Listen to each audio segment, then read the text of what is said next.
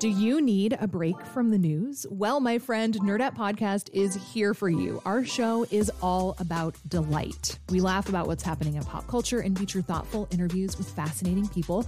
We even have a monthly book club that you can participate in. I could just go on and on about it. I loved this book. It was an experience, I'll tell you that. I discovered authors I had never heard of, and I'm really happy that I did. Come hang out with us. Listen to Nerdette wherever you get your podcasts. It's Curious City, where we take your questions about Chicago and the region and investigate, report, explore. From WBEZ. Hi, I'm reporter Monica Eng. A while back, I answered a question about foods invented in Chicago, and I found, well, a bunch. Some of my faves were the jibarito and gyros, dishes that sounded like they must have been invented abroad, but actually, they had their genesis right here Today, we're going to add a postscript to that old question because we found a new Chicago dish gampong chicken wings. It's a local treat created through a series of quirky historical incidents.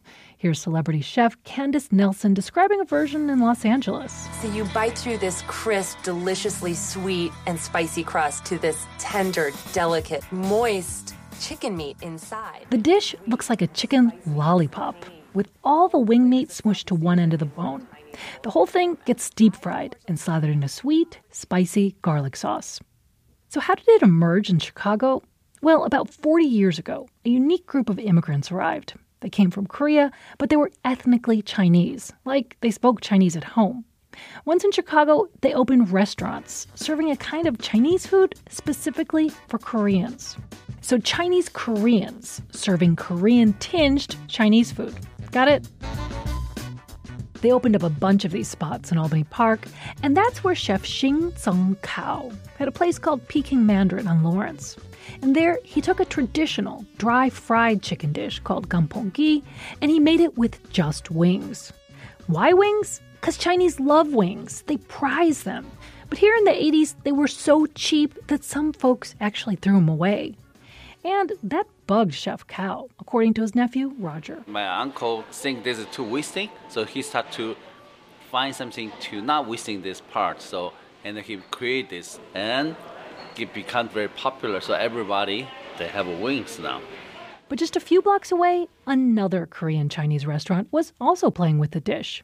It was Great Sea, S E A, owned by the Tao family, and Jennifer Tao says her dad Nai made some key changes. Yeah, so gamponggi wings, it's originally supposed to be dry um, and just stir fry with no sauce. But he's like, the sauce is so good, why not just make a whole bunch of it?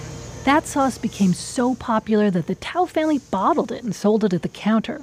But it was also messy, which led to another one of her dad's innovations. So he just made it cleaner and easier to eat um, by pushing the meat all the way down and then using the bone kind of like a handle these handles are now grabbed by thousands across the country, especially during football season. But few know about the Wings' Chicago immigrant roots. I think that's because these inventions often happen quietly in immigrant communities, where two unexpected concepts can suddenly meet and build on each other.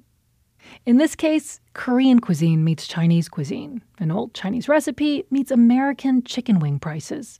And one chef's wings meets another's sauce and lollipop style. Kind of like that famous old Reese's peanut butter cup commercial. Hey, you got your chocolate on my peanut you got butter. peanut butter on my chocolate. What? what? Delicious. Two great tastes that taste great together. Reporting comes from me, Monica Eng. Curious City is supported by the Conant Family Foundation. I ain't nothing but a chicken wing. Don't worry about a single thing. When your troubles start coming round, don't you let it all get you down. Next time on Curious City, if you are homeless in Chicago, it can be tough to stay warm in the winter. But you learn tricks, like how to avoid getting robbed on CTA trains. If you sleep, make sure you have your back to the side seats, your hands tucked over your bag, so if they had to get go in your bag, they had to tug it, and then they will wake you up. Trains, libraries, lobbies, and the struggle to stay warm, dry, and safe when you have no home. That's next time on WBEZ's Curious City.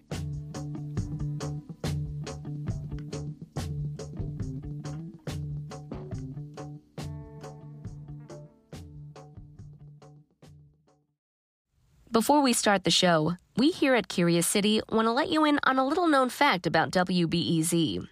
89% of all our funding comes from community support, including contributions from curious listeners like you. If this program has changed how you see Chicago, please consider supporting this program at wbez.org/curious. Thank you.